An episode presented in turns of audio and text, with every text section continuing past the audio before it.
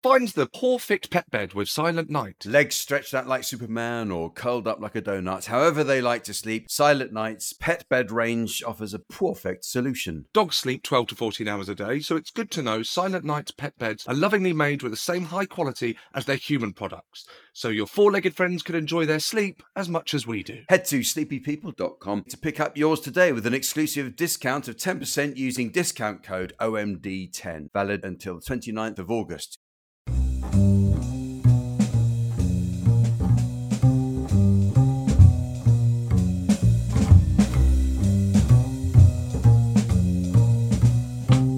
Hello and welcome to Oh My Dog with me, Jack Dee. And me, Seann Walsh. This is our weekly podcast where we reveal the most intimate, ridiculous details of our relationship with our beloved dogs. I have the delightful, spirited Mildred Barrett, who is a cockapoo. My streetwise best friend is Dolly, the long-haired chihuahua whom we rescued. Uh, this podcast sets out to answer the all-important questions like, how do you greet your dog? Uh, do you kiss your dog on the mouth? Does your dog sleep in your bed? And so on. Make sure you subscribe so you don't miss any of our chats with our equally dog-obsessed guests who roll over and tell all. You are very much part of this podcast too, and we want to hear from you. You can get in touch by emailing us at hello at o m d pod dot com. And find us on Instagram at O M D pod. So give us a shout and follow us on social media too. Hi,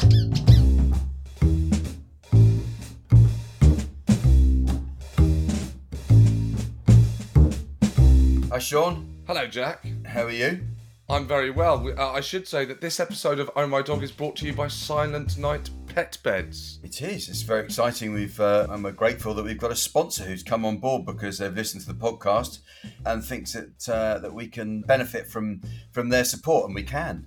We certainly yes, can. absolutely. Nice. And it means and it can I've... pay for itself if we do this. Yeah, well, I'm getting a swimming pool in the garden. Might be early days, but we can see. Maybe, maybe, maybe a paddler. Maybe a paddler. Yeah. Um, how's Dolly? Dolly's good. You know, it's been. Uh, she's. What about Dolly in the heat? Well, she's not crazy with it. That was hot. A lot of sleeping and a lot of just taking it easy.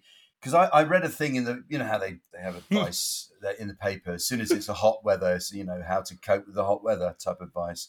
Yes. And uh, it really, I mean, it is, it's just real nonsense stuff. But there was one particularly caught my eye, how to help your dogs with the hot weather. Oh, okay. And one thing it says you shouldn't really do is cut their hair off and give them a grooming, or too too much of a grooming by shearing them like you would with a sheep. Some people think, oh, you know, cut their hair right down. Yeah. Because they're designed... The hair is designed to keep the heat out as well as in. I did not know that. A lot of them, yeah, because they have like double layers of, of fur. And so they have this bit, very good protective coating underneath the hair that you see. And that helps to keep them cool as well as warm in the winter. So if you do away with that, the other thing you do is you um, you risk them getting sunburnt because obviously they have very, very sensitive skin under all that. Look at you doing your research. I know, I know. It's hardly. I mean, I read the paper. That was it. But it, you know. but uh, and the other thing is um, the the fur on the bottom of their paws. That's quite good if you can keep that trim. But it did recommend you go to proper groomers to get that done. So I don't know why, because the paws are the only bits where they sweat from dogs. Yes. Uh, yeah. Yeah. No, I knew that. But yeah, no, I but I wouldn't be trying to trim the that paw hair. Would you be? Uh, I've well, they do it when we take Dolly to have her little toenails clipped, and so she just gets a little uh, a shaver out and just like like they do at the at the barbers and just just yeah. just sort of trim it off. Dolly was uh, awake in the night. I think it was two nights ago. Oh God, you didn't have another cat round, did it you? Wasn't the cat. It wasn't the cat this time. But what it was, she was barking at something outside our bedroom window, basically. And cut a long story short. There was uh, some knocking, a knocking sound that she was alerted to and woke us up to sort of tell us what was going on. And I looked out the window and there was a magpie outside our window, our bedroom window, pecking away at the windowsill. It's a wooden windowsill. The wood has gone a bit rotten and this magpie is just ripping it to pieces. And Dolly wasn't having it, so um, we're going to have to get that fixed. So that's that's cost me. So to... she's pointed out, and she's um, I, I'm worried now that she's going to start taking it upon herself to point things out that need doing, you know, around the house, like you know. That's what my mum does when she comes round. She yeah. turns into a surveyor yeah, and starts yeah. going, oh, look, that's mm. not working. You want yeah. to get that fixed. You got some damp coming in there. Yeah. But, yeah. You know. So I hope she doesn't make a habit of it. But again, once again, you know, she doesn't bark for nothing. And uh, something was going yes. on. She wasn't happy about it. And, you know, and sure enough, I pull the curtain back and there's this magpie right at the window, you know, having a go at my windowsill. so uh, anyway. But apart from that, it's been a fairly quiet week because of the heat. How about yes. Mildred? How, how's Mildred been getting on? Mildred's good. I don't know how much she has enjoyed the heat. I get quite worried, you know, when it's hot and the tongue is out. Yes, yes. And there's the kind mm. of panting, and I, yeah. I, I go, oh God, does that does that mean it's now too hot? Uh-huh, uh-huh. But she she was around her grandparents' house, yes, right. Grace's parents. Yes, yes. And she has a little ritual. And I love this about dogs, when you notice they've got a little ritual, which is when she gets to the house, she runs in and she sees Grandad first. Mm. She's very excited, lots of spinning round, lots of twirling, climbing, uh-huh. spinning round. Yeah, yeah. Then, once she's finished with him, she runs upstairs to find Grace's mum. Grace's mum is never upstairs. She runs back down into the garden, finds Karen jumping up, spinning round, yeah. and then back in for water. And that is it. Every single time. That's brilliant, isn't it? It's a bit like Nelly at yours. So when yes. Nelly visits yours, it's yeah. straight for the food. Yeah, she goes straight to see if Dolly's left some food out yeah. and, that, and, and, and eats all that up, yeah. I love those little rituals that they have. If me and Grace happen to, you know, leave Mildred for an hour or so, yeah. then we get back. I know where I stand in the kind of hierarchy. Yeah. It's Mildred will greet Grace first. I'll wait. Yeah. And know that she's coming to me next. Yes, yes. It's precisely the same with Dolly. Uh, oh, is J- oh, Jane's yeah, number yeah, one? Yeah, she, Jane is te- oh, Jane is number one. If we've been out or away, she's pleased to see me, but yeah. I'm also aware that she's looking round behind yes, me to see, yes. where is she? Where is she? Yeah. I, you know, yeah, I do like you, but I, I do, I want her back, and that's it. Why do you think that is? Um, why are they alike to the... I think here... Yeah. It's Grace, certainly at the beginning, was more of the feeder. She was putting out dinner more. Yeah, yeah, yeah. yeah. At the beginning, I think she probably took Mildred out more for a walk at the beginning. Yes. So that, so it was all established then. Yeah, yeah. They, I think, dogs maybe they just like a they like a matriarchy. They think of the woman as as, as the head of the household. Uh, certainly Dolly does in this one. And uh, they think, well, that's that's mummy. That's mum. That would be interesting, actually, for our listeners, if you could let us know if it's... When I just said mummy, she's on the chair here. She actually looked round. She said, what? What, what about her? What, what are you saying? Her ears pricked up as she heard that. Is she, yeah. on, the, is she on the chair there? She's right there What's next to doing? me. What's she doing? Well, she's just sitting there because um, uh, I think Jane has actually gone out. So she's come in here to be with me because I've got the door closed while we did the podcast. And I don't want her to feel she can't come in, and if she wants to, but she's just sitting on the little chair in my office. Yeah. Did she watch Glastonbury with you? She did. She didn't watch Glastonbury. No, no. Were no. you were, were you hooked into it? Were you? I was hooked. I watched the. Um, I only watched the the pyramid stage. Oh yes, yeah, that, yeah. Just, just the, go for the main stuff. The yeah. main stuff. That's me all over. Just yeah. the main. You know, people go. Oh, I'm not. You know that there are people that want to go and find the interesting thing. Yeah. They're gonna find something a bit more interesting. Uh, no. no interest. Absolutely no interest in finding the more interesting thing. No, I've got none at all. I agree with you. And um, uh, actually, Dolly's musical tastes are quite are quite conservative. Let's say because she'll. Quite often, Jane likes to listen to Radio Three, so that means that's converted oh, yes. to it's that's classical music. I love that you you thought you had to tell me there. No. I, I... I do know, I what's, do know you. What's yeah. classical music then? Is that all the hits? They're it's, the classic songs. It's, it's violins, you know, advert music basically.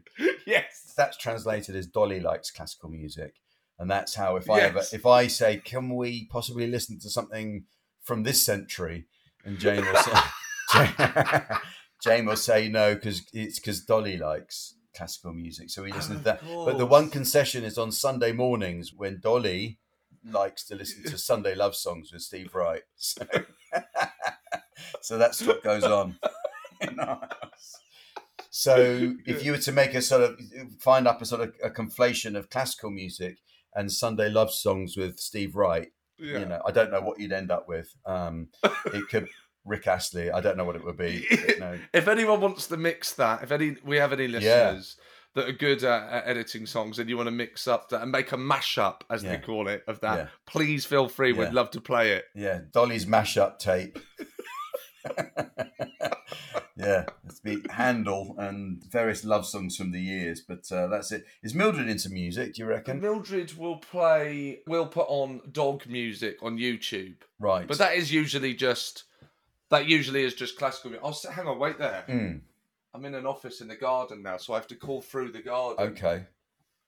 Grace! Grace! This is where the technology of the podcast has... Uh, Mildred? Could do with... Uh, Where's Grace? Can you not get an intercom to the house now that you're no longer in the house?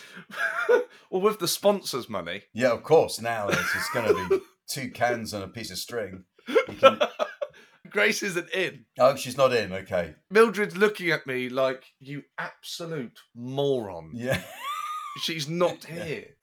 Okay. So, yeah. The Do you new... ever have that? Does Jane just ever leave without telling you? Uh, no, we normally tell each other if we're going out of the house, but Grace is gone, is she? She's she's gone. She...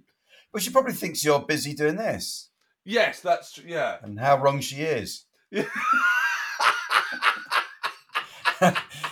Is it normal for um, for them to take all their stuff with them? yeah, there's a, yeah. Get all your stuff in an Uber just to go down to the shops. Yeah. But no, I, I suspect she would have taken Mildred, so I think you're all right. I think she'll be back.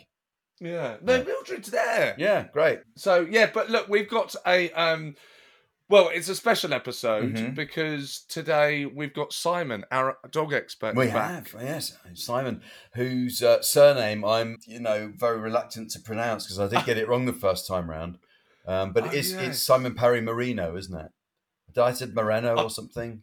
Yes, um, you know, you did. Yeah, well, we'll we'll we'll find out. Yeah, he's. I mean, he's, he he was very nice about it, but I felt I felt stupid for getting it wrong. Yeah, I mean, I I just think Simon the dog expert. Simon the dog expert gets you round it, doesn't it? Yeah. It kills two birds with one stone. Tells you who he is and what he does without having to, uh, you know, fret about pronouncing his name properly. Yes, and our lovely listeners have sent in questions, yeah. queries, things they want advice, help with. Yeah.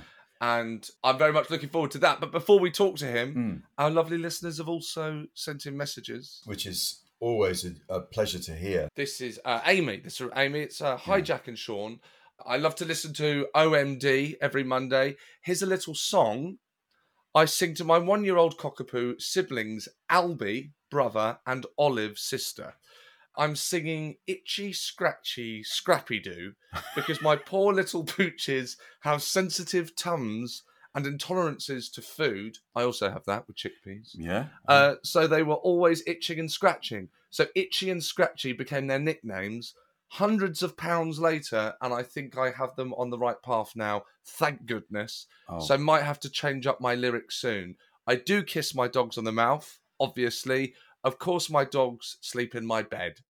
Amy. And this is Amy's song. Itchy, scratchy, itchy and a scrappy-doo. Itchy, scratchy, itchy and a scrappy-doo. Itchy, scratchy, itchy and a scrappy-doo. That's strange, isn't it? That's, that's quite...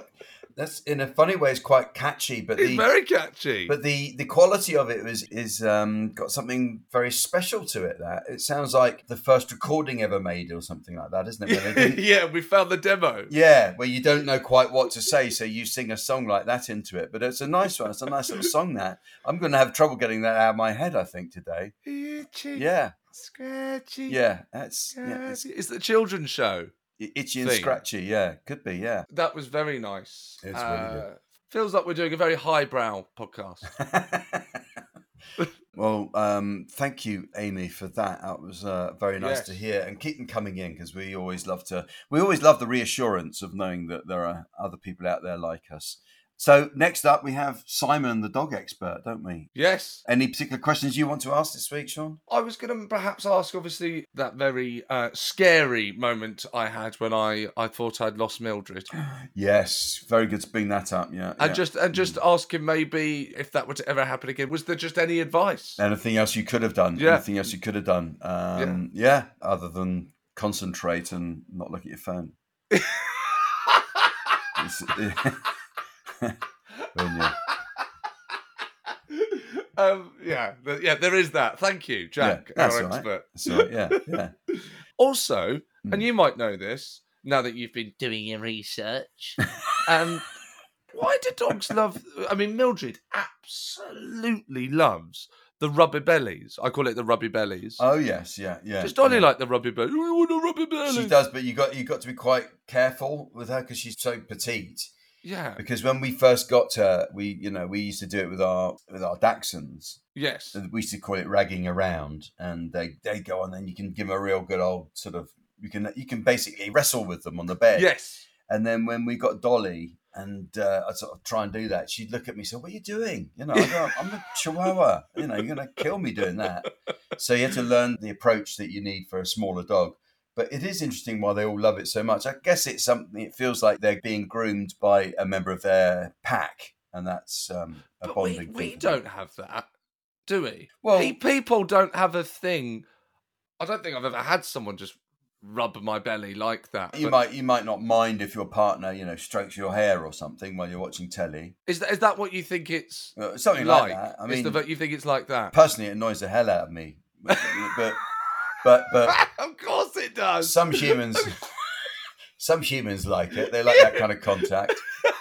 Get off me! Yeah, I do. I said that to Jane. I was just like, she said, "Oh, don't you like it?" I said, "No, it's like having a spider crawling over you." It is. I don't mind if you're going to stroke me. Do it so I know it's your hand, but don't not these kind of very very light fingers. Oh. Oh, but were you ever in a rom-com? I think you should.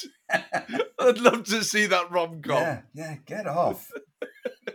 What are you kissing me for? It's raining. Yeah, It's yeah. raining. I, I never noticed. What do you mean you yeah. didn't notice? I'm soaking yeah, wet. Let's get indoors.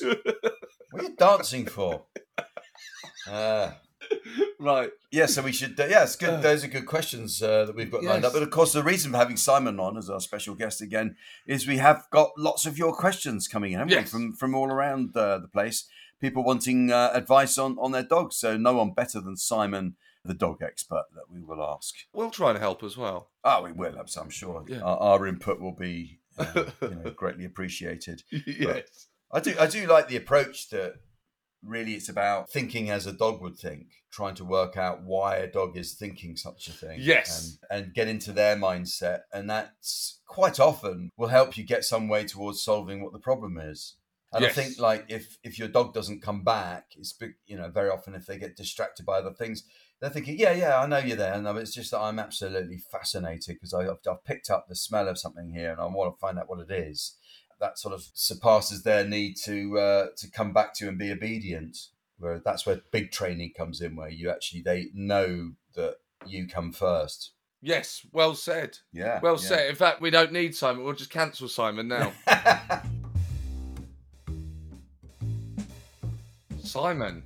Hello there. Hello, Simon. Simon, the dog expert. Simon uh, Parry-Moreno. That's the one, yeah. yeah. Bless you. Thank you very much. Uh, I'm, I'm, I'm sorry Seann has gone into this. Uh, he's obsessing about your name now. Oh, right. It's completely unnecessary.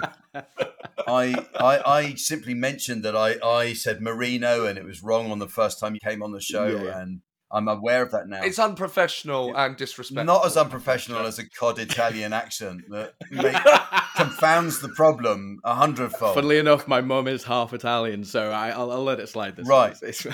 okay, okay, well, there you go. How are you, Simon? You've been busy? Yeah, um, I've been really good, thank you. Um, I've had quite a few people reaching out from the podcast, which is really nice as well. Oh, that's great. That's good. They've heard you on people it. People sort of reaching out and getting in touch. Yeah, it's been lovely. Really, really yeah, nice. Yeah, oh, yeah. wow. We'll take a percentage of that. Thanks. Yeah. We probably didn't mention commission, but anyway, that's a conversation. Yeah, we'll, we'll sort that after the recording. Yeah. So people getting in touch and saying, yeah, you sound like exactly the person to help me with my dog. Yeah, and... yeah. It's been really nice. It's even, yeah. I think, a few long-time listeners of you get, well, I say long-time from the start of the podcast and stuff like that as well, have been yeah. sort of reaching out as well, which is really, really nice. It's a really nice community yeah. you guys have got with this podcast. Oh, that's really good to hear, isn't yeah. it? Yeah.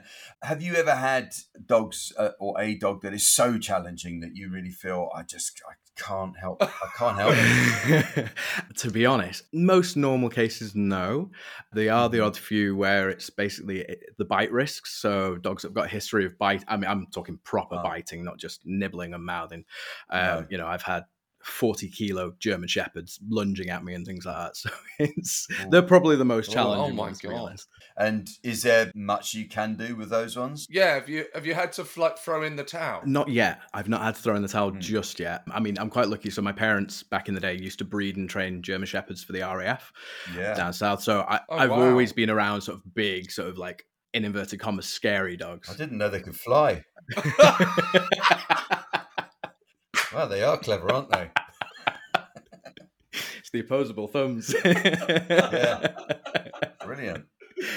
Um, but yeah, I, I, yeah, I've not had to throw the towel in just yet. But with cases like that, it's, you know, just patience. Be, you know, yeah. be as calm as you can around that. Because the worst thing you can do is run away or let the dog know that you're scared. I mean, I, inside, I'm absolutely bricking it sometimes, but you yeah, can't let... Oh, really? Yeah. You, I mean, it's a dog with a lot more teeth than I've got. Do you know what I mean? Yeah. And it could cause a lot more harm. Yes. I mean, do you wear protective clothing for a dog like that? Or No, I, I normally get muzzles out if I need to for things right. like that. Yeah. Because I think if you've got the sort of like... We spoke about that, the high-vis jackets and things like that. If you get yeah. too padded yes. and stuff like that, it can be overwhelming and just trigger the dog even more, which... They get freaked out yeah, anyway, don't they? Exactly. I've seen I've seen videos of police dogs being trained, and there's always someone dressed up in this big padded suit, and yeah. they run across a field, and then the I've got to think that has to be the worst job in the police force, isn't it? Is, is that a sort of bullying in the workplace for the recruit they don't like? Put this suit on, son, and run across the field, would you? Do you know what? It's actually funny you say that. I've never done bite work or man work, so where you get like the uh, padded suits and stuff, and it's one thing right. I feel yeah. like I need to do at some point just to experience what oh. it's like to have a full speed like bite. Come on. I mean, I've had nips and things like that, but I've never been yeah. properly bitten, so I think it might get me over that sort of like hump if I I think that's what your imagination is for though, Simon. I think you just you, you don't need to do it to know it's not going to be very nice. I might just be a masochist, Jack. If you do that, please do keep us updated. Oh, absolutely, yeah. We would love to see some some photos or even footage of it. Yeah. Uh, just so, not so we can laugh at all. It's no. so, so that we can, you know, increase our admiration for you, if that were possible. And just to see the interior of A and E yeah. in a hospital. Yeah. That would be yeah. lovely. Big up the Manchester N H S on that one. Yeah. Yes. Jack, before we go on to our listeners' yeah. questions, can we just carry on from where we were with the the, the, the, the, the rubby bellies? Yeah, absolutely. So I'm just wondering, and it really is no biggie, but why does Mildred and lots of other dogs, or maybe even all dogs, why do they love their belly being rubbed? What is what is that about? So it's an appeasing gesture. A lot of people think when a dog rolls over on its back, it's sort of like it's being submissive and all this, and it's not really. It's just it, they do it for one or two reasons. One is they're just trying to avoid a conflict, so they're just like, yeah, I'm okay, I don't want this, so they'll roll over and show their bellies for that. Yeah. But when they feel safe and secure, I mean, you've probably seen with Mildred and even Dolly, like when they're fast asleep, they'll be on the back with the paws up in the air. It's when they feel the safest, because right. yes. obviously all the vital organs are here, oh. so it's the most delicate yeah. part of a dog's body, and them being able to expose it and have an affection and tickle on it, it's just, yeah, they're just showing that they're really happy and they're safe. Oh. That they feel safe with you and yeah. they trust you. That's lovely, isn't it? It's a nice answer. That's very nice. yeah. Are you happy with that, Seann? Is, is that... I'm very, I'm very happy with that. I thought it was, it's more of a kind of gesture that, that it is this physical reward that they get. It's not, it, are you saying that it's not particularly that the belly being rubbed is a wonderful feeling? I mean, them? It is quite a sensitive area for them. Because I was saying to Jack that there's not like an equivalent, doesn't seem like there's a, an equivalent for maybe a massage. Would a massage be yeah, the, the equivalent? Or sort of fingers down your back, sort of nails down your back, or like scalp massage and things like that. That's probably the closest alternative you can sort of okay. compare yeah. it to. Yeah. All right, yeah. fine. Thank you. Any, because we were talking as well earlier about looking after your dogs in the hot weather. Mm-hmm. What would you, a couple of things that we can do and look out for to make sure the dog is comfortable and not becoming overheated is what, what would you say? Yeah. Oh, I'm sorry. Yeah? Just, just before you get to that, yeah. when do you know it is too hot? When is it? Well, that that is now. You know, people go, "Well, it might be too hot. I'm not sure. It might be." Is there actually? No, that is too hot. Yeah, anything sort of like, I say from twenty-five degrees upwards is where you kind of need to keep an eye on how vigorously yeah. you're exercising your dog. Personally, for me, anything over sort of like right. thirty-one, thirty-two degrees is probably a no-go, and it'll walk the dog first thing in the morning or last thing at night when it's there's nothing going on there. Yeah. I yeah, do yeah. have a heat chart somewhere on my Instagram. I'll share it up and get Oh My Dog pod uh, tagged mm-hmm. in it as well so they can share it again. But um, it, it's more how vigorously you're exercising the dog in the heat, to be honest. Obviously, older dogs, okay. obese dogs, uh, brachycephalic, so dogs with sort of like squash faces like pugs and things like that, they tend to have a harder yeah. time just because of obviously breathing issues and stuff like that. Mm. But yeah, mm. the dogs do tend to show you quite clear signs that they are overheating as well. So always keep an eye on things like obviously excessive panting, super red gums and tongue, where they're just trying to get the blood to the surface to sort of diffuse the heat a little bit. Oh, wow. Okay. But in terms of like how to help out with the heat, shade is one of the best things you can do. Always find a shaded area where they can yeah. just get out of the direct sun. Cooling mats are fantastic. Um, yeah. They've got like this sort of like gel oh, stuff right. that just sucks heat out of everything that touches it.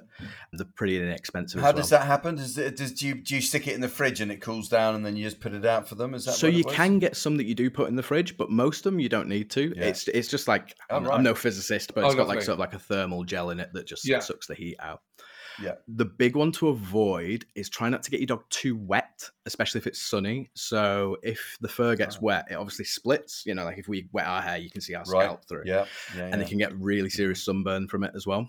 So oh, if you're going to wet your dog, good one. I no idea. Pause. Give them a drink of water, stuff like that is the best mm-hmm. option when it mm-hmm. comes to sort of water. Try not to completely soak yeah. them. I mean, obviously if they're going swimming or, you know, you take them to a river or something and you want them to have a swim, fine, but just make sure they can get in the shade pretty quick after they've got wet. Yeah, so they don't so they don't catch the sun yeah. afterwards, yeah. Cars, of course, are a big no-no, aren't they, really? Yeah, ideally. I mean, we all know how hot it can get in cars. Yeah. I, I've I've been yeah. burnt from seat yeah. belts before now, you know, just sitting on them. So right. it's yes, keep yeah. an eye on things like that. Very good.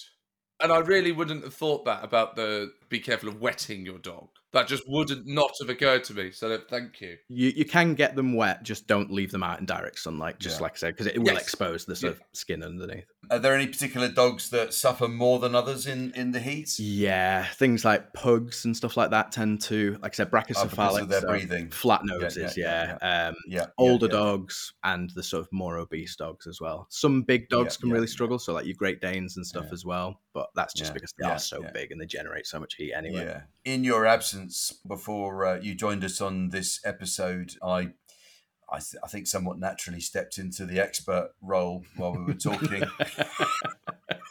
and uh, I, uh, I proffered, I proffered up um, a piece of information that I'd, uh, I, I, you know, through my research, had uh, had discovered that um, dogs with with thick coats don't necessarily suffer from the heat because their thick coat keeps them cool as well as yeah. hot. Is that I was right in saying that, wasn't I? Yeah, uh, a lot, a lot of. Yes, you were. There you go, Seann. All right, just one for Jack. There you go, Seann. And what have you brought to the picnic? Jack needs to be reassured a lot of the time, Simon. I'll get the gold stars out later. And uh, best of yes, that. Please. If you've got a lollipop for Jack at the end, that will That's be fantastic. Right. Yeah, it's okay. Um, yeah, so thicker-coated dogs or double-coated dogs, uh, like some people will call them, um, they do, yeah, it traps air in between the sort of different layers of the coat, so it does keep them cool. It's why things like Huskies, you should never really shave a Husky because yeah. it can't thermoregulate properly because it's not got its nice yeah. thick double coat. No. And they're not used to it. Yeah, pretty much what I said. Yeah. um, should, we, should we try and help some of our listeners with uh, things that they've written in with? Should we do that? Yes. Now? Yeah. I'm go- If you don't mind, yeah. I'm going to go in straight do. with the jugular. Could you ask your expert if there is anything he recommends to stop my lovely dog Peggy eating poo?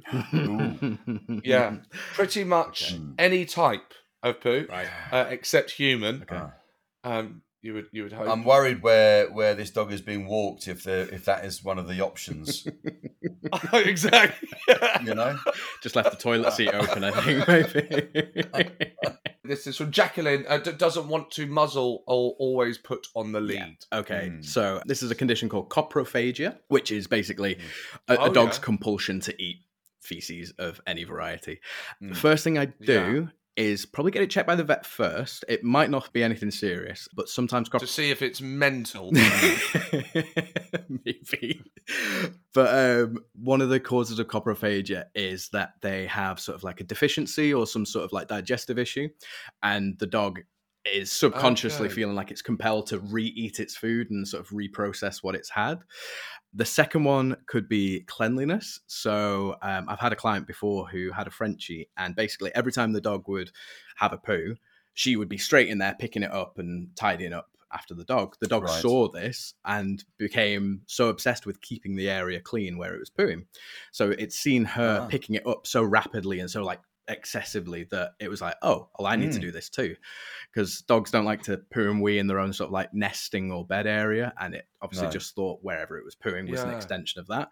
So it was just trying its best to keep its nest area clean. So it was kind of it was kind mm. of acting like a, a bin. Yeah, um, like it was mother dogs will do it to the puppies. The yeah, they'll they'll clean up the area around the puppies, because obviously the puppies aren't going to wander too far and oh, stuff nice. like that. And it's an old instinctual mm. thing that's mm. clicked in.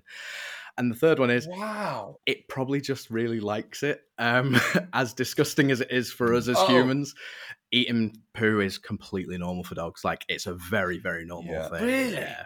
Yeah. Funny how that wasn't a reason that any of us came up with, was it? You know. You know. I bet it's because it's really nice. Yeah, unfortunately. It's it's like dogs who roll in yeah. fox poo and things like that. It's like you walking into yeah. Boots and spraying your favourite aftershave. Do you know what I mean? It, it's that kind of like, oh, we enjoy doing this. It smells nice. It tastes nice to me. So I'm just going to keep doing it. So sorry, is is it is it not actually a problem? Not really. If there's no, I mean, I'm not. I'm sorry. I'm not encouraging it. But it, it's just it's just interesting to know. It's yeah. It's not if there's no like, oh, it's Dolly. It's Dolly, so I'm gonna live around. If it's been checked over by the vets for any sort of like digestive issues and things like that, no, it's not a problem at all. The other question about eating stuff is why Dolly quite sometimes, and it seems to be when she's a bit under the weather, mm. she likes to eat grass, and it's certain types of grass that is a specific yes. type of grass that she'll. Oh, there's one. I'm going to have that one. And yeah. she, she'll eat that. What's that all about? Mm. So the jury's a little bit out on this one. Mm. There's many conflicting oh, okay. studies on it. The big main theory is that it's basically like, like you said, dogs self-medicating when they're not feeling too great. The sort of counterpoint to that is dogs don't have any comprehension of medicine. So it's more of a, it might be more of a sort of like instinctual thing than it's actively going, oh, I don't feel well, I'm going to go and eat some grass. The right. main observation I've made personally is, again, they just like it. So you'll probably notice that sort of early spring, summer sort of time, they tend to eat grass the most. And that's when grass is, in inverted commas, sweeter. So it's they just like the taste yeah. of it. And yeah. I mean, so long as they're not making themselves sick and choking on it, because some dogs can like no. excessively no. eat it all in one go. There's no harm, really. Yeah. It's...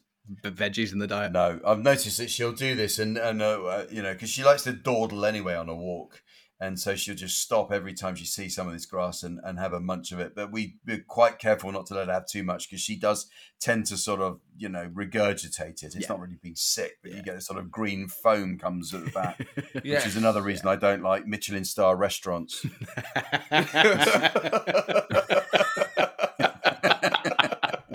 Don't trust them. If it comes out a dog, it shouldn't yeah. be on a plate, basically. Yes. There's another one with um, Andrea from Chingford. It says that my Shih Tzu, Buddy, will not let us clean his ears and is prone to infections. Last time the vet had to sort them out whilst he was under anaesthetic, uh, getting neutered. Any any tips on that? Yeah, so if it's prone to ear infections mm. anyway, the ear is going to be sort of a, literally a sensitive subject to it. It's not going to like having its ears touched and manhandled anyway. The best way to approach this okay. is gradually getting it used to having its ears touched. So mm-hmm. it's a Shih Tzu, so I presume it's quite a nice sort of like lap dog, likes its cuddles and things like that. Mm-hmm. So when yeah, you're giving yeah. the dog strokes, so particularly around the head and neck area, gently sort of like start touching the sort of like the flappy bit of the ears first. And then gradually work. Mm-hmm. And, and this yeah. is over the course of like days. Don't just do this all in one go, because the instant you go straight for the ear, it's not going to like it, and it's going to make that negative no, of course, association. Of course. With it. And it sounds like Buddy is, as she says, um, prone to infections. And so it's quite important to keep his ears clean. Yeah. I mean, I've, I don't think about Dolly's ears particularly. She don't seem to have anything in them that needs removing. I mean, how important it is to keep the ears clean? Oh, incredibly important, especially if your dog does have sort of floppy ears. So like my dog Leia, for example, her ears are floppy. Right. Every, every time. Yes, so Mildred. Yeah. I mean, every now and then just some warm water on a cotton bud. Just get rid of the excess wax you can see. Right. If you go to a groomer's, the groomers tend to sort of clean the ears as well while they're there. Yeah. So it might be worth investing okay. in the groomers, especially with the Shih Tzu as well. If it's got that the longer hair, make sure the hair yeah. around the ears is trimmed so it's not going to get any sort of like detritus. It's trimmed. Yeah. Do you think and Andrea made a, a tactical error by doing his ears when he was under anaesthetic getting neutered? Because could Buddy now be thinking, well, last time I had my ears clean, you cut my nuts off? So I'd say it depends you, on what order that happens. Is it the nuts off first and so, then the ears? Yeah, you, well, exactly. So so it's, he's kind of relating the two things yeah. uh, incorrectly, but he's yeah. been traumatized and he relates having his ears cleaned with, you know, something far more traumatic happening. Yeah, I mean, yeah, absolutely. It could have, like, oh. the whole vet's visit could have really put it off, um, yeah. things like that. Really having to hide that he's got an earache. No, no, I'm absolutely fine. No, no, no, no, honestly. Leave me alone. Leave me alone. Yeah, yeah. Just cross-legged. uh, yeah. Grace gets these things that you put your, your finger in to clean the yeah, ear. Yeah. It's like a one-finger glove yeah. that you put in and then you, you circle it around the Mildred's ear. Oh, right. That they're great. I mean... Are they any good? Yeah, yeah, absolutely, yeah. They're great. You can get most sort of like dog-specific products. I mean, you can even get like dog-specific suntan lotion on these wipes, you know, for the noses and stuff like that. So there's a lot of stuff out there that's quite easy to get hold of now. Can the nose get sunburned? In, yeah, in absolutely. That's worth remembering. Yeah. Maybe not necessarily if they've got like a black nose, but there's right. like a little patch of skin just above the nostrils that can, oh. the hair's very thin there. So just be aware of yeah. stuff like that as well. Wow. I didn't know that. Yeah. What did dogs do before we stepped in to help them with things like ear infections, where you said, you know, you say, oh, it's really important that dogs get their ears mm-hmm. cleaned. But what were they doing to, to manage that before we stepped in and went, we've got so this? So if you look in the wild, so like a lot of wild dogs and things like that, they tend to have pointy ears. Floppy ears is a relatively, in the grand scheme of like history thing, it's a relatively new invention yeah, for dog breeds yeah, sure. that we've created as humans. So we're only talking like, you know, a couple of hundred years ago, really, where floppy ears were the standard for a lot of breeds of dog and stuff like that. Yeah. Sticky up ears are quite, you know, you look at wolves, you look at the more sort of like primitive breeds yeah. like Shebas and Huskies and stuff like that. They've all got sticky up ears. They don't have floppy ears. Because obviously, did you know more, that, Jack? More efficient. I hadn't put that together, but I did know that the floppy ears were developed by breeders to protect the actual ear for with like gun dogs and stuff going yeah. through long grass or something like that. It's actually yeah. to protect the inside of the ear. How necessary that was, I don't know. It's also, what do you think, for, Simon? Do you think it was? Well, yeah, no, you're absolutely right. And there's also things like, you know, basset hounds and bloodhounds. If you notice, they've got excessively, I mean, yes, so like yes. my hair, right, really very excessively floppy ears. Yeah, and it's to channel the air towards their nose so they can scent more. Um, so they can oh, do like stronger scent work. So it sort of creates a funnel when the head's down and sort of like the air gets trapped by the ears. And oh, goes that way. Of course it would. Yeah. So I hadn't even thought of that, but that's, uh, wow. yeah, it's an extraordinary thing, isn't it? It's amazing. The way the breeders kind of consider that they can change the look of the dog, hopefully for its benefit yeah. and sometimes for our benefit because we just think it looks cuter. Yeah, absolutely. But, uh, yeah. It's mad. But then it doesn't explain elephants, does it? Why they've got big floppy ears. That's for another podcast, isn't it? That's, yeah. That's another podcast we're going to be doing, Oh My Elephant. I'm not an elephant expert, unfortunately, so I can't join you on that one. Yeah, we'll have to say the elephant in the room is Simon because he's, you know, he's he knows dogs, but... Jack, we've got a voice note here. Mm. This is from Liam. Simon, this is regarding... resource gardening. Ooh, okay. Do you know this term? We don't know this term. Do you know what that is? So basically, resource gardening is like the blanket term that basically describes the dog has claimed something as its own and doesn't want anyone else to touch it. So that could be things like sofa, food, people, toys, you name it. The dog has gone, this is mine. I don't want anyone else touching it. Mm-hmm. Oh, wow. Yeah. It's, it's normally with food. Food is tends to be the big one. And then people tends to be the sort of next biggest one after that. So like it'll guard a particular person or a family member and things like that, or the house, or yeah, yeah. So I can imagine that that becomes problematic at times, doesn't it? If oh, you've got absolutely. A, a dog yeah. that you hear sometimes of like, oh, you know, there's a dog's on, he's on a, a certain chair in the sitting room or whatever, but he, he will not. He'll start growling if you come near. Yeah. So what what would your approach be with that? So the, the whole point with the resource gardening is that you don't want the dog to know that it has a claim over something. It has to learn that everywhere is a shared ah. space. Everything is a shared thing. If it's in the home, mm. things like having the lead on the dog in the home is a really good idea, because then you can gently guide it away from things. So if it's a chair in particular, no. you can, you know, if it does start to yeah. get like that, you can just grab the end of the lead, nice and easy, walk it away from the chair. The the key is to be really calm okay. and not sort of like jumpy around that. Because if the dog's snapping at you or barking at you and you walk away, yeah. it's going to know exactly that it's won. And it's just like, yeah, cool. I can just keep All doing right. this and drive whatever it is away from what I want. So you've got to sort of gradually establish that whatever the dog is guarding isn't necessarily the dog's, isn't necessarily yours either. It's a shared sort of like property. Shall we uh, listen to the voice note that Liam sent yes. in so we know specifically what the problem yeah. is? Let's have a listen. Hi guys, my name's Liam. I'm from Stroud in Gloucestershire. We have a lovely little wirehead dachshund called Pablo. Unfortunately, when Pablo got to probably eighteen months, he started developing guarding issues. We got him neutered. Uh, it seemed to clear up a lot of the problems we were having, but unfortunately he still guards things like his bed, long-lasting chews, and then even me and his mum. So just wondering if you guys had any advice on, on how to deal with guarding, um, ways to stop him from doing it, and obviously help maybe when it happens. Thanks again for, for the podcast. It's amazing. Me and my wife and Pablo love listening. Keep up the good work. Okay, thanks, Liam. That's lovely. I probably have answered some of that. Was anything came yeah. to mind, Simon, on that? Yeah, so um, did he say it was the dog's bed the dog was guarding? If that's the case, yes, mm, yeah, I think when the dog so. isn't there, move the bed, move it to a different location. Don't let the dog get used to one locale being Very where it creates its sort of like fortress. You know, move the bed to the other room, move it to a bedroom. Like, still keep the bed, but you're kind of confusing the dog going, yes, this is your bed, but we decide where it is, rather than the entire room being what it wants to control. Very good.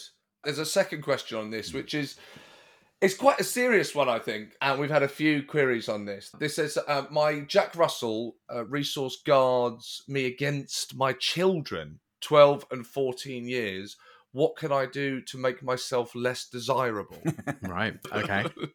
Thanks, guys. The counterpoint to that is make the kids more interesting. Okay. So the dog's obviously guarding you as a person, because I'm guessing you're the one who feeds it, walks it, plays with it, trains it, and all this sort of stuff.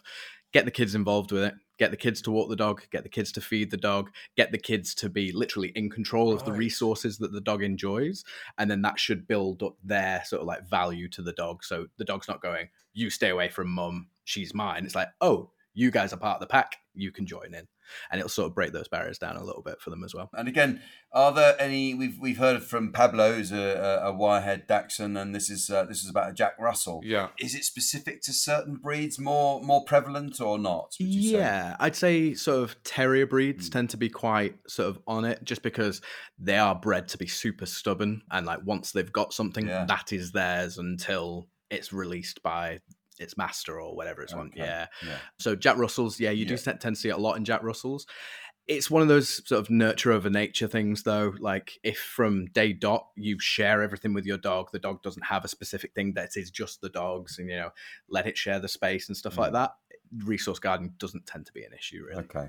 And then we've quite a lot of questions came in about barking. It's, it seems to be the perennial problem with dog owners, yes. and uh, the one thing that sort of upsets and and annoys and distresses mm. dog owners is, is is this kind of problematic barking. Here's an example of a, the questions we have from Michael Corless. Um, he asks, how do I stop my cockapoo from barking when strangers, or strangers to her, come to our door? She goes absolutely nuts, and I realise she thinks she's protecting us, but honestly, there is no need. And uh, she also very barky when in our garden, as she can see people walking past, and then she barks at them.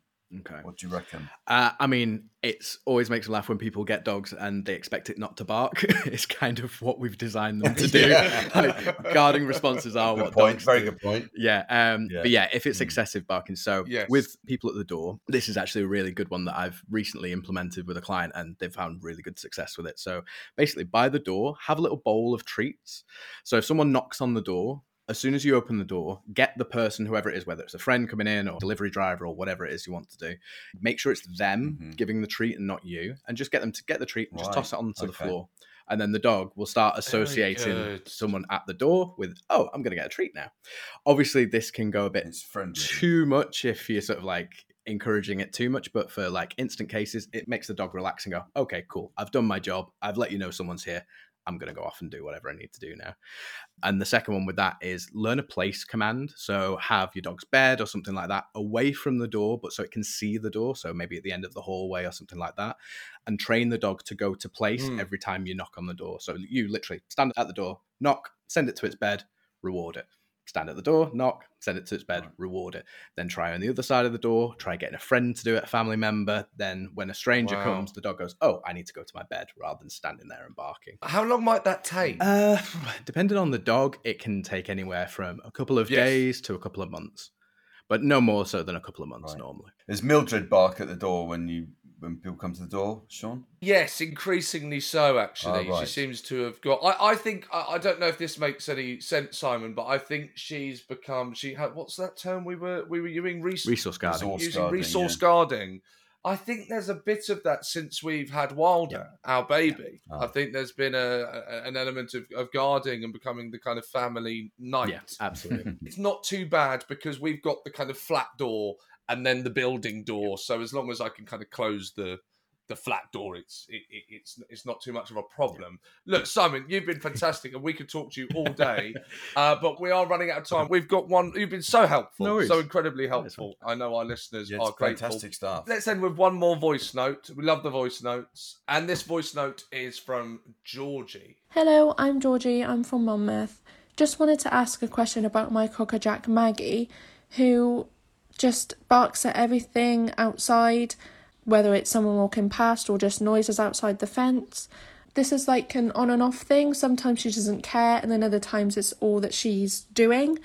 Just needed your help because I don't want my new cockapoo puppy Winnie to learn these behaviours. Sometimes we can get her in by calling her or getting her on her lead, but then other times it's just, no, I'm fine out here, thank you, I'm not coming in. uh, need your help, thank you, love the podcast. Okay, Georgie, thank you for that. Yeah. What, uh, Simon, what are your first thoughts on that? Yeah, so the fact that it's quite selective and it's not every single time that someone's walking past makes me think that there might be a similar pattern with what people might be wearing, might okay. be some people with hats or things like that walking ah. past. It could be down to that, so it might be a time to sort of like process of elimination and find out what it is that's directly triggering it. Similar to how I said with the door knocking and things like that. Did you just say people with hats? Hats. Yeah. Hats. Yeah. yeah if, hats. Well, Simon was just saying if it's something that triggers the dog, saying, oh, I don't, if the dog says, oh, he's wearing a hat, I'm going to have a bark at that. I don't like that. Could it actually be something as yeah. small as that? The, yeah. the dog hates people I've with hats. I've seen dogs barking at people with AirPods in, glasses, you name it, like something out oh, of the norm right. that might be wow. like the sort of common okay. denominator with all of them. But yeah, similar to the barking stuff, right. you don't want to sort of shout at the dog or get angry with the dog if it is barking, because nine times out of ten, the dog thinks you're barking along with it. And so it's just going to get worse and worse uh-huh. and worse and worse and worse. The best method, especially if it's outside and you're trying to get the dog back in, is just nice and calmly, act as if nothing's wrong, go up to the dog, pop its lead on, and just calmly walk it away. Like, imagine nothing else is going on, because what you don't want to do is reward the barking, because it's just going to keep barking because it finds mm. it fun, and you don't want to sort of encourage it by sort of going, come here, shut up, and all this sort of stuff, because the dog is just going to get worse mm. and worse mm. and worse. Yeah. In terms of it spreading to the other dogs, dogs are pack animals, so they learn by observing others. So once it sees the other dog getting it right, it'll be like, ah, okay, this is how I get the reward, not, oh, I'm just going to do this because this is peer pressure sort of thing. They want to do right. They want to do the right option. So they will always watch and observe. And, you know, they're very sort of physical learners. So they like to see and practice things before they sort of like get things yeah. straight. Yeah, interesting. Pick up on one thing you mentioned there about dogs being pack animals. Because mm. I've heard, and I don't know if there's any truth in this. What do, what's your opinion, Simon? That beagles are obviously very much bred to hunt in packs and yep. be pack animals. And so when people get rescue beagles, of, of which there are quite a lot, mm-hmm. do they make good pets? Or are they necessarily more difficult to train to be on their own? Absolutely not. Um, beagles are, it's a funny one with beagles, because unfortunately, it, even in this country, they're still using beagles for things like cosmetic testing and things like that. Oh, Yeah. Oh, a, a lot of beagles that you get nowadays from rescues do tend to come from sort of like science labs and stuff like that. So they've had traumatic lives anyway. But mm-hmm. the only negative side to a beagle, in my personal opinion, I, I think they're fantastic. They're lovely dogs. Is they are very, very loud. So howling, yeah. yowling, talking, they are super, super loud. So absolutely, probably not if you're living in a flat and things like that. If you've got a house, fine. But in terms yeah. of how they are like other dogs, they're pretty much the same as most dogs, to be honest. You know, so long as yeah. you've you're giving them yeah. that nice nurturing leadership, they're going to be absolutely oh fine. I'm pleased to hear that, because they're lovely looking dogs, aren't yeah. they? And, oh, they're great um, dogs. Yeah, I mean, I suppose people get them from puppies as well sometimes, and you can, you know, just start from there and be be a terrific pet. Yeah, yeah. Um, I mean, even rescues are fantastic. Will Young, who we've had on the show, yeah. does a lot of uh, good work campaigning against beagles being yeah. used for cosmetic testing. Yeah. Yes, he does. It, That's good to it, know. It's insane how it's still happening here in the U K. I mean, there, there's one specific test centre, I can't remember the name, but it's awful. It's really, really bad. Yeah, and the way they manage to do it is there's some sort of legalese whereby it's a sort of, there's a sort of loophole whereby they can they can actually do it without owning up to doing it. Yeah, it's uh, it's quite shocking actually, when you know that, that still happens. No. Oh goodness, oh, that's a bit of a bit of a sad note to end on. Sorry about way, that. I know. no, no, no. Let's just go back to dogs eating code. Come on.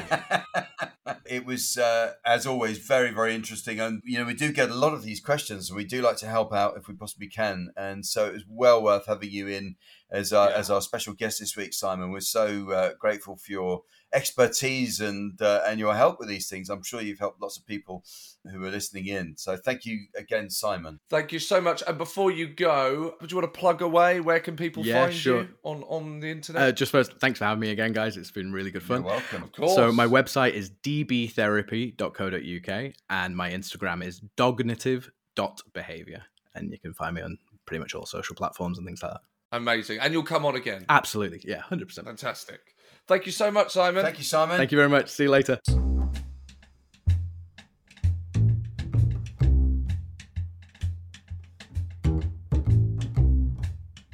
It's always such a, a learning curve, isn't it, with Simon when he joins us, because he really is very, very knowledgeable. Yes. And uh, it's lovely to be able to uh, to share that with the listeners who are corresponding with us. It's so it's so good. Did you learn anything in particular this time? Well, I, I, you know, I think it was those things that you mm. that you don't expect. Like I said, the don't wet a dog in the heat. Who would have yeah. thought? I wouldn't have assumed that, would you? Are you no, going to pretend not, now? Good. Not at all, no. Yeah. It's a very good tip there, because especially if they got that kind of coat that will part and then you expose part yes. of their skin, which of course is very, very sensitive because it never sees the sun. So if uh, yes. yeah, it will burn really, really quickly. You don't think of sunburn on animals. No, of course. And uh, and also, he's just so great that we're going to have to make sure we keep hold of him. I don't want him ending up on This Morning. Oh, no, no. I think we'll have to start up a, a rumour or something so he doesn't get that kind of work. And we can keep him under our control. Keep him on the lead, yeah. so to speak. Yes, well, look, fantastic. Always great to hear from Simon. And uh, next week, we'll go back to our usual yeah. line of guests, uh, which which are also great. Yeah. yeah, fantastic. Thank you very much for joining us. And as I said, we really love your input into the show. So do keep emailing us at hello at omdpod dot com and find us on Instagram at omdpod and send us your voice notes as well. Yes, we love your voice notes. Keep sending them in, uh, your dog songs, any questions you have. And remember, a dog is for life, not just for podcasts.